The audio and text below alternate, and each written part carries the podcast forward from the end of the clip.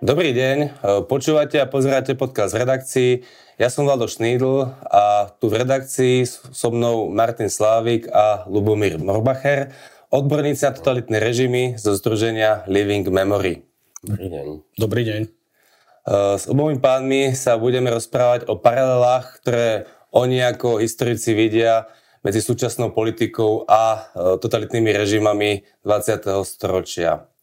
Eh, naposledy sa takto videli tesne pred voľbami, tak eh, čo od volieb vás tak najviac vyrušilo? Neviem, samozrejme, že ma vyrušila eh, tá hrubosť, surovosť a taká grácia láznických moriakov, z ktorých sa tí noví potentáti chopili moci, ale to asi nikoho neprekvapuje. Ďaleko viac ma vyrušuje to, že si myslím, že na Slovensku vlastne došlo v praktickej rovine k tomu, čo, o čom snívali dôstojníci dezinformačného odboru KGB z 80 rokov, ktorí mali taký ten svoj vytúžený cieľ v podstate, ak teda mierili na nejakú konkrétnu krajinu, tak dosiahnuť, aby dosiahnuť preprogramovanie v hlavách ľudí v tej kritickej väčšiny v tej krajine na to, aby tí ľudia reagovali v podstate podvedome alebo ako Pavlové psy na to, že keď počujú sloboda, tak si odplujú a keď počujú autoritársky režim alebo, alebo silný vodca, tak sa tešia a tlieskajú. A to vidíte konkrétne na čom? No to vidím, to vidím teraz aktuálne na Slovensku. Veď čím viac hrubosti, čím viac uh, síly uh, ukazujú naše nové vládnúce elity, tým dnes som si nevšimol, že by, že by akokoľvek klesala ich popularita, alebo že by im že by im eh, klesali percentá. Dokonca ja vnímam aj vo svojom okolí to, že aj ľudia, ktorí napríklad eh, v živote nič neukradli, tak teraz obhajujú svoju voľbu hm, kleptokracie tým, že veď aj tak všetci kradnú. A v podstate ako keby to kradnutie bolo zrazu pozitívna hodnota, však je šikovný, zabezpečí rodinu. A hm, je to pre mňa v istom zmysle nepochopiteľné, ale myslím si, že, že je to dosiahnutelné, tak ako to je v tých manuáloch e, dezinformačných oddelení KGB, že v podstate systematické, sústredené, masívne servírovanie lží a podsúvanie lží a klamstiev proste musí mať svoj výsledok. V tej súvislosti mi napadlo jedno z predlobných videí repera Kuliho, ktorý tiež e, vyzýval ľudí, aby pokojne volili nejak povedzme, strany jemu blízke s tým, že aj tak všetci budú kradnúť a dôležitejšie sú úplne iné veci, v jeho prípade nejaké ohrozenie ako tradičných hodnot, takže áno, že rezonoval to aj, aj na sieťach. Uh, čo Lubomír Borbacher, čo vás tak najviac vyrušilo? Um, mňa predovšetkým vyrušili tie čistky, to sa týka napríklad polície, NAKY samozrejme a tam a vlastne tí ľudia sú zastrašovaní, sú buď odsúvaní na nejaké miesta, kde, kde, ne, kde nebývajú, do nejakých odlahlých regiónov, potom samozrejme prepušťanie a celkovo sa hovorí až o niekoľkých stovkách príslušníkov polície, ktorí vlastne budú vyradení a mm, ten zločin vlastne bude môcť byť bezpečnejší. A potom samozrejme, že takéto očividné zastrašovanie, ktoré sa tu odohráva. Môžeme to vidieť na tom, keď e, premiér sa vlastne nevyberaným spôsobom vyjadril k študentovi právnickej fakulty, ktorý chcel usporiadať odbornú diskusiu, ale vidím napríklad aj mm, zastrašovanie predsedu správnej rady Ústavu pamäti národa, keď mu v podstate odsúdený zločinec sa vyhráža z nejakého konšpiračného média, z nejakého videa ako predstaviteľovi vlastne nejakej oficiálnej inštitúcie, ktorá si plní vlastne svoju úlohu. Musím povedať, o koho ide? Kto ide sa... o pána, o, o pána Sivoša, ktorému, ktorého nazval pán Zoroslav Kolár vlastne sluhom pána Korčoka, pretože Ústav pamäti národa sa vyjadril k materiálu, ktorý sa objavil, že je to vlastne falzifikát. No a keďže teda som vás predstavil ako odborníkov na totalitné režimy, tak tom vidíte nejaký typ nebezpečnej paralely s nejakým historickým vývojom? Vidím, vidím v tom zastrašovanie, ktoré, ktoré sa množí a to zastrašovanie ako toho je naozaj veľmi veľa. Už hneď po voľbách predsa tam bol prípad, kedy policajný funkcionár na Záhorí prišiel so služobným autom a bol obkolesený vlastne bezpečnostnými zložkami aj, aj za prítomnosti prokurátora za takúto malichernosť. To nemôžem považovať za, za nič iné ako zastrašovanie.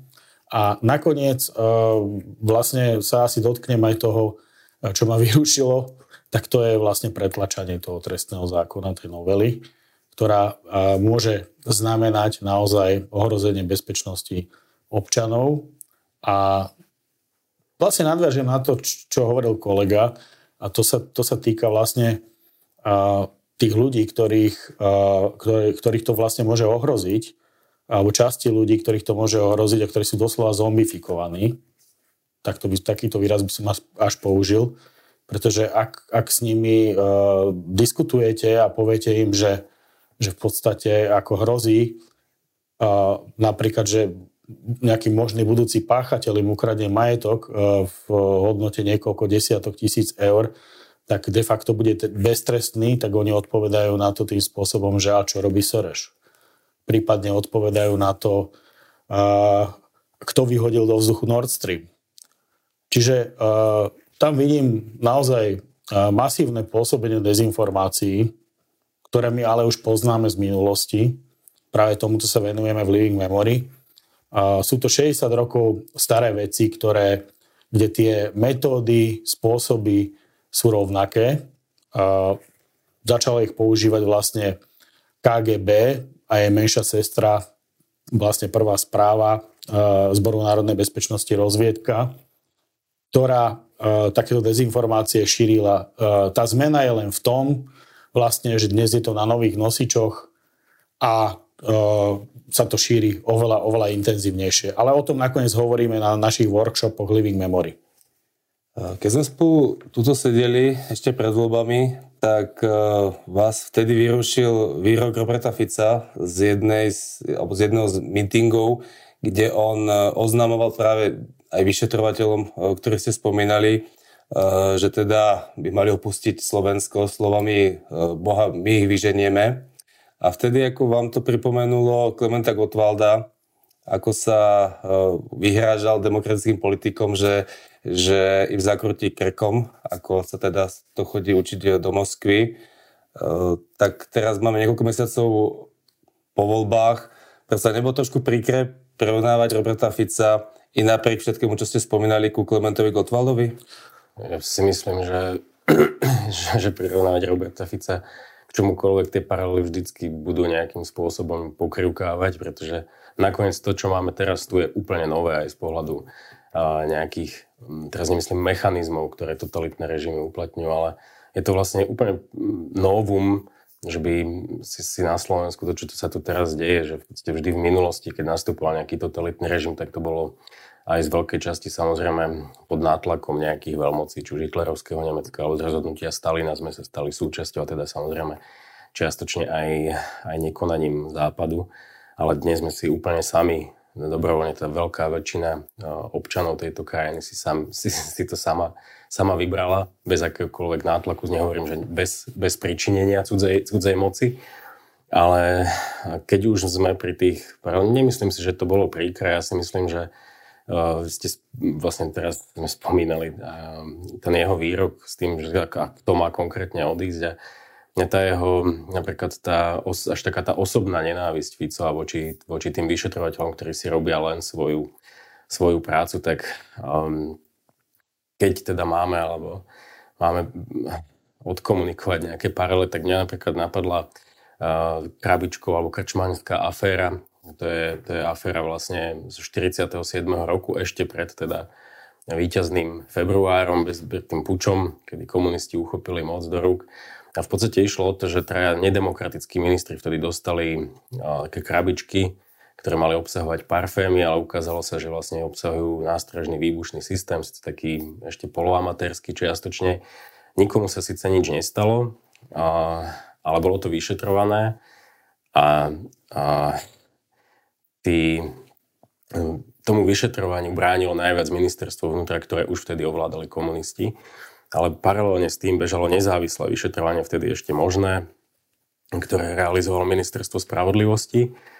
A, a tam bol naozaj obrovský nátlak zo strany komunistov, sa to pokúšali zneužiť rôzne propagandisticky, že teda sa reakčné sily pokúšajú uh, zneužiť túto kampaň tak ako, ako fašisti, uh, zapálenie rížského snemu na to, aby mohli zatýkať komunistických poslancov, tak teraz sa znova reakčné sily pokúšajú teda o to, aby boli zatýkaní komunistickí poslanci a tak ďalej. No samozrejme, ukázalo sa, teda to nezávislé vyšetrovanie naozaj ukázalo, že to prepojenie až na špičky komunistickej strany, že, o tom, že to sa dialo s ich súhlasom, s ich, s ich e, vedomím. A jednoducho, e, bohužiaľ to skončilo samozrejme februárom 48. Bolo to celé vyšetrovanie bolo zastavené, no teda... ale tí, tí vyšetrovateľe, to som chcel povedať, tí vyšetrovateľe skončili e, veľmi zle, tí nezávislí vyšetrovateľia, voči ktorým to celé bolo otočené nakoniec. Dvaja z nich neprežili, teda boli zatknutí a neprežili vyšetrovaciu väzbu, pretože boli proste ubytí k smrti a ten tretí sa vrátil s ťažko podlomeným zdravím po mnohých rokoch z basy. A tá nenávisť je, to, to je veľmi, veľmi podobné. To otočanie tej, tej, tej reality úplne na hlavu a, a vlastne v prospech niekoho. To mi tu niečo veľmi silne pripomína. Tak stále treba opakovať, že teda nie sme teda v roku ani 47 až 48 už len preto, že teda nie sme ako momentálne v nejakom sovietskom bloku alebo bloku nejaké imperiálne veľmoci. No každopádne, e, pokiaľ by sme mali byť obozretní voči nejakým tendenciám, ktoré môžu viesť k nejakým, ne, nejakému nedemokratickému režimu, tak ako väčšinou sú nejaké spoločné e, črty, ktoré akože sprevádzajú nástupy týchto, týchto režimov, ako je práve zastrašovanie napríklad tých vyšetrovateľov? Tak mm, v podstate áno, tak je to, je to, to je, čo sa, ja mám taký pocit, že sa to začína diať, že že je to hlavne teda okamžité obsadenie všetkých, alebo teda ovládnutie bezpečnostných zložiek, to šírenie strachu, to zastrašovanie neustále, obsad, rýchle obsad, obsadzovanie postov, v podstate ľudí, ľuďmi, ako takmer všetkých postov, kde to, ktoré je možné obsadiť a ktoré majú nejaký význam a vplyv, je už úplne jedno, aký káder sa kde dosadí. Hocaký pučtok môže byť ministrom, kde, a, a jednoducho hlavne, že je lojálny to sú, tie, to sú tie, tie a, hlavné znaky a samozrejme koncentrácia moci. A myslím, že to sa deje aj teraz, že zmenil sa kompetenčný zákon v, a tak ja som sa nehovorím, to sú, samo, to, to sú len paralely, ale tie, ale tie znaky, znaky tu sú. A nemyslím si, že by ľudia s takýmto nastavením, ako majú, uh, ako má teda súčasná vládna koalícia, mala vykazovať, bohužiaľ teda, alebo mohla schopná vykazovať niečo iné. My sme sa vtedy v podstate bavili o, o tom výroku Gotwalda, ale hovorili sme aj o iných veciach. Hovorili sme o tom vlastne o, o totálnom ovládnutí spoločnosti, čo sa teda týka toho februára 48 a tam tie, tam tie signály boli a tie, tie boli v tom, a, že sa hovorilo o mimovládkach, tak ako po 48. jednoducho komunisti likvidovali všetky nejaké nezávislé organizácie cez Junáka, Sokola a tak ďalej a e, bavili sme sa samozrejme aj e, o e, kriminalizácii vlastne politikov a nekomunistických, demokratická strana a tak ďalej, čo v podstate tie signály o revanši tu boli predtým, o tom, že vlastne tí ľudia, ktorí boli postihovaní za tú ekonomickú trestnú činnosť a korupciu, tak sa cítili ako politickí väzni v úvodzovkách, teda politickí väzni. Čiže nebolo, ne, to, mm, ten vývod nebol úplne, úplne mimo misu. A skôr ide o to, že my samozrejme pozorujeme, že čo sa čo sa ďalej deje a, a sledujeme tie znaky. A keby som dneska mal to nejako možno uh, trochu ďalej posunúť, tak uh, sa mi vidí podľa, podľa nejakých ďalších znakov, že ide o nejaký normalizačný mód 80. rokov. Pretože keď si pozrieme vlastne uh, premiéra, tak v podstate uh, je to človek, ktorý z kariérnych dôvodov vstúpil do komunistickej strany, bol na svadobnej ceste v tzv. kapitalistickom zahraničí. Nevšimol si 17. november a uh, ja sa obávam, že či to nie je tak, že on teraz vlastne uh, pre nedostatok nejakých iných myšlienok žije nejaký svoj sen 80. rokov, kedy nomenklatúrne kádre vlastne mali prístup k zdrojom, bola tam, bola tam kleptokracia, v podstate tie súdy boli pod kontrolou komunistickej strany. Polícia, dneska ju, sa ju snažia ovládnuť. V tých 80 rokoch verejná bezpečnosť, štátna bezpečnosť bola pod kontrolou strany a strana rozhodovala o všetkom. Aj o tom, že ako budú, aké budú mať vládni predstavitelia e, platy, že sa zvýšia. Do toho nemali bežní ľudia, vlastne nestraníci, čo hovoriť. Na druhej strane tak stále sú tu na rozdiel od 80. rokoch e, nezávislé médiá a nakoniec aj, aj mimovládne organizácie a celkovo občianská spoločnosť, ktorá sa možno aj na rozdiel oproti roku 48 zmobilizovala počas tej, e, tej spoločnosti, to v roku 48 sa skôr mobilizovala tá, tá časť spoločnosti, ktorá podporovala e, komunistov. Nem, čo viac by vlastne mohla robiť tá možno demokratickejšia časť spoločnosti proti tomu, že, že čo nás naučila história, že ako sa dá, dá predísť takémuto vývoju No, je to, je to v prípade Slovenska veľmi ťažké, pretože musím povedať, že, že tá košela vlastne je od začiatku zle zapnutá. S tým nevyrovnaním sa s komunistickou minulosťou, neočistou vlastne justície, súdnictva a tak ďalej. Ako uh, ja dúfam a verím, že tá občianská spoločnosť sa zmobilizuje a jednoducho bude e, proti takýmto prejavom, ktoré uh, už sme tu mali v minulosti, vystupovať. To je to, je to čo, čo tým ľuďom ostáva v rukách a samozrejme uh, je, možné na, na úrovni v podstate práve tých mimovládnych organizácií a odvážnych samozpráv a tak ďalej, ako vzdelávať hlavne mladých ľudí, ktorí sú zárukou toho, ak budú oboznámení s totalitnými režimami a, a s tým, že ako fungujú dezinformácie, tak práve títo mladí ľudia môžu byť nádejou, že toto nebude trvať uh, dlho alebo väčšine. Keď sme teda spomenuli, uh, spomínali Roberta Fica, uh, nevzhliada, sa Robert Fico viacej Gustavi Husákovi, než v tom spomínanom Gotwaldovi, už aj s odkazom na to, že teda sa mu bol nedávno pokloniť aj s ďalšími E, koaličnými politikmi? Neviem, či sa ako, ja to vnímam skôr tak, že Robert Fico potreboval nakrmiť nejakú časť toho, toho davu, ktorý podporovateľov Facebookového, ktorý má nejaké pozitívne um, alebo teda pozitívne spomína na, na tie normalizačné roky. A zároveň si myslím, že tak pod Prahou, alebo ja to mám, ja mám taký pocit, že tam ide skôr to, že um, že si úctil, alebo teda, že, že, to, že, že tá poklona patrí tej, tej beztrestnosti Husáku, vlastne ako, ako všetkým tým normalizačným kádrom, ktorí tu síce zavádzali režim úplne šialený, na hraniciach boli samostatne útočiace psy, nesúpi, to všetko ústredný výbor schvaloval. A boli tu politickí väzni, bolo to vlastne masívne porušované všetky ľudské práva a, a tak ďalej. A tí ľudia vyviazli po roku 89 úplne bez trestu. Tu len, by som doplnil, že ak, ak by bol, uh, ak by Husák žil, hej, alebo, alebo tento proces by možno prebehol skôr, tak v Českej republike je trestné stíhanie a sú podávané obžaloby a uh, Husák určite, uh, a to hovoria vlastne české justičné orgány, je zodpovedný za smrť ľudí na železnej opone. Nehovoriac o uh, súdnych persekúciách, šikane a tak ďalej. Zodpovedný ako politicky alebo... Trestnoprávne trestnoprávne zodpovedný za smrť ľudí na hraniciach. Tým, že samozrejme bolo, bolo, bolo hlavou tej pyramidálnej štruktúry, ktorá v tom, v tom, v tom reťazci velenia. Človek... Teraz zberuje v podstate pred e, Český súd e, posledný zástupca náčelníka pohraničnej stráže. No ale keď vzhľadom na teda tzv. právnu kontinuitu aj, aj v Česku môžu byť e, stíhaní bývalí prominenti režimu iba vtedy, keď porušovali vtedy platné zákony. Nie. E, je to tak, že e, môžu byť stíhaní, e, je to v trestnom zákone, za činy v súvislosti vlastne s prenasledovaním politických oponentov a potlačením náboženskej slobody.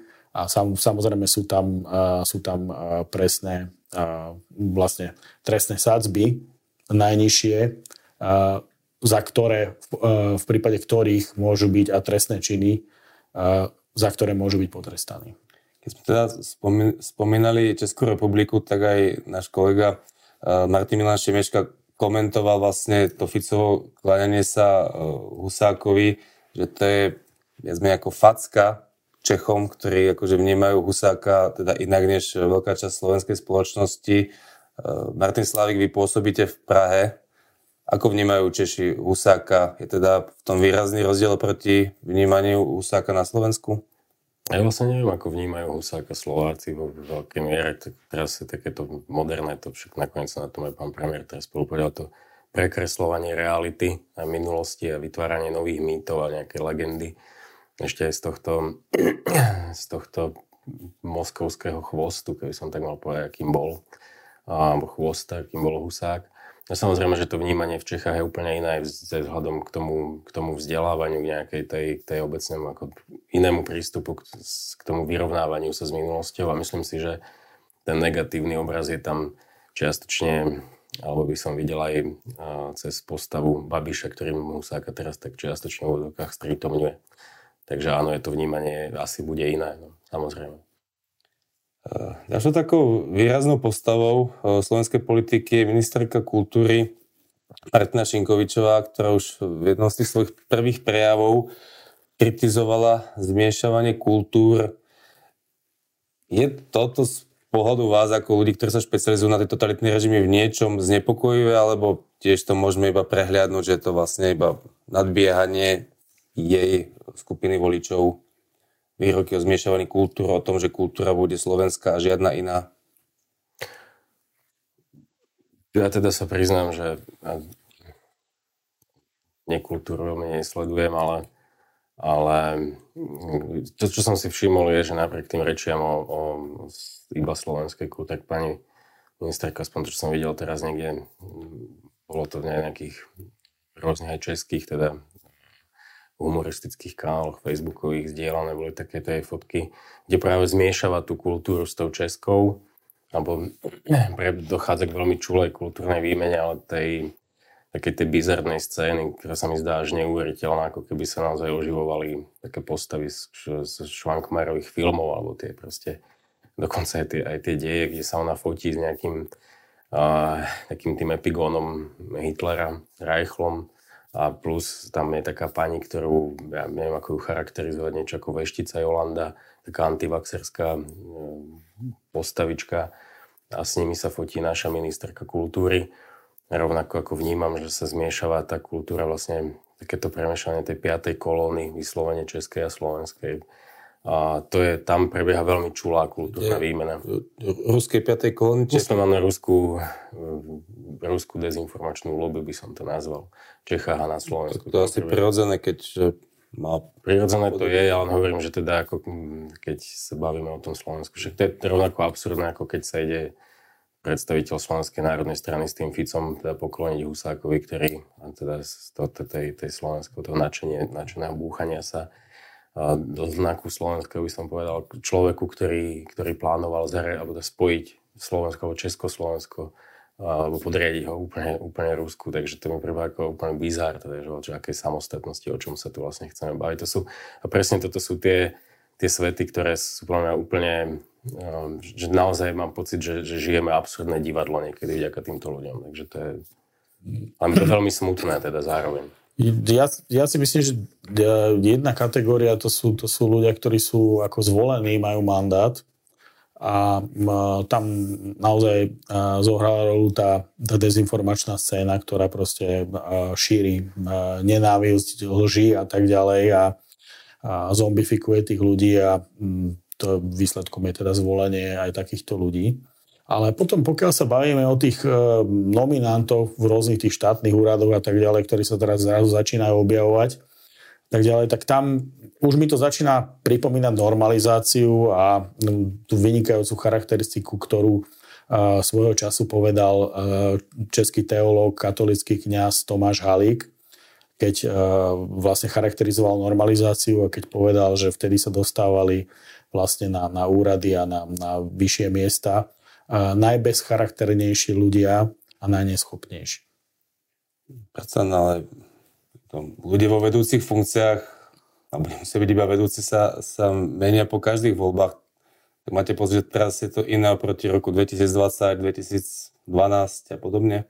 No, uh, videl som tam samozrejme, čo som tak letmo tie správy sledoval, že sú tam rôzne rodinné prepojenia, že tam neprebiehajú žiadne výberové konania, že je to taká arogancia moci v podstate. Keď som sa pýtal, že teda aké tendencia by nás mali znepokojovať, tak e, spomínali ste to ovládanie bezpečnostných zložiek, koncentrácia moci a podobne. Je ešte niečo také, čo nás tá história naučila, že kedy teda sa deje v spoločnosti niečo, kde už by sme mali byť akože obozretní, že sa to posúva smerom k nedemokratickému režimu, čo ešte môže prípadne nasledovať? Pokiaľ, pokiaľ sa pýtate na to, že, že, že kde sme vlastne akože smerom k nejakým, nejakému autoritatívnemu alebo totalitnému režimu, tak zatiaľ len môžeme pozorovať tie znaky, o ktorých sme sa bavili a to, a to je v podstate ako umenšovanie vlastne demokracie práve tým, o čom sme tu hovorili, tým zastrašovaním, ďalej samozrejme aj, aj to pretlačenie tej, tej novely trestného zákona, ktoré ak bude znamenať vlastne rozšírenie korupcie do nejakých nebývalých rozmerov, tak predsa korupcia to je rakovina, ktorá dokáže demokraciu zničiť. Martin Slavik, chcete niečo doplniť? Ne, mňa teda ako nenapadá skôr, skôr taký pohľad e, z dola. To, nedávno som zachytil e, slova teda Leva Rubinsteina, to je ten ruský, teda sovietský disident, v podstate aj disident putinovského Ruska, ktorého pred pár týždňami zrazilo v Moskve auto, neprežil to a on mal taký veľmi pekný výrok, e, keď obhajoval memoriál, teda inštitúciu, ktorá mapuje tie zločiny, dokumentuje zločiny stalinského Ruska keď ho obhajoval, tak povedal, že bez toho memoriálu, ktorý sa teda Putin snaží zničiť v rámci vymazávania a preprogramovania myslenia ľudí v Rusku, aby vnímali aj, aj násilie ako pozitívnu hodnotu, tak ten Rubinstein povedal, že bez toho memoriálu, teda de facto bez pamäte, bez svedomia, bude Rusko krajina, ktorá je pokrytá e, nátierom obrovského množstva o ničom nepremýšľajúcich ľudí. A ja sa obávam, že že toto presne teraz, takýto nátier začína, alebo teda prebieha, alebo sa odohráva aj tu. A dúfam teda, že, že teda tá, tá časť občanov, ktorí, si, ktorí premýšľajú, tak uh, nakoniec preváži. Ja by som možno ešte, ešte dodal jednu vec, že kým pri, pri demokraciách, tak tou hnácou silou tej, tej demokracie je vlastne nejaká pluralita, rozvoj, imencia, a, takže toto je pri demokracii a pri tých totalitných režimoch je vlastne je to represia. To je investícia do budúcnosti a tá represia, aby to skončilo tak, že všetci budú zastrašení, tí, ktorí nesúhlasia, tam je analogia samozrejme aj, aj so, so socializmom a triedny nepriateľ, vnútorný nepriateľ až po všetkých, ktorí vlastne nesúhlasia tak e, to sú, to sú nepriatelia. Je to, je to investícia, táto represia je investícia do budúcnosti autoritárskeho alebo totalitného režimu, e, ktorá vlastne sleduje e, zastrašenie všetkých vrstiev, aby tá vládnúca strana alebo ten autoritár vlastne s nejakými svojimi lojálnymi ľuďmi, priateľmi mohol byť výlučným vlastne konzumentom tých, tých najväčších výhod, bezprestnosti, kleptokracie a, a vlastne tých zdrojov, ktoré tam sú. Prečo ale vzhľadom na to, čo sa deje v uliciach, minimálne v tom zastrašení, pokiaľ teda je toto ich zámer, na teraz neúspeli? Ja dúfam, že ani neúspejú. Tak a s týmto optimistickým záverom sa môžeme na teraz rozlúčiť.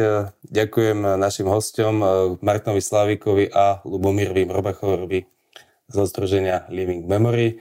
Ja som Vlado Šnídl a teším sa zase niekedy. Dovidenia a do počutia. Dovidenia. Dovidenia.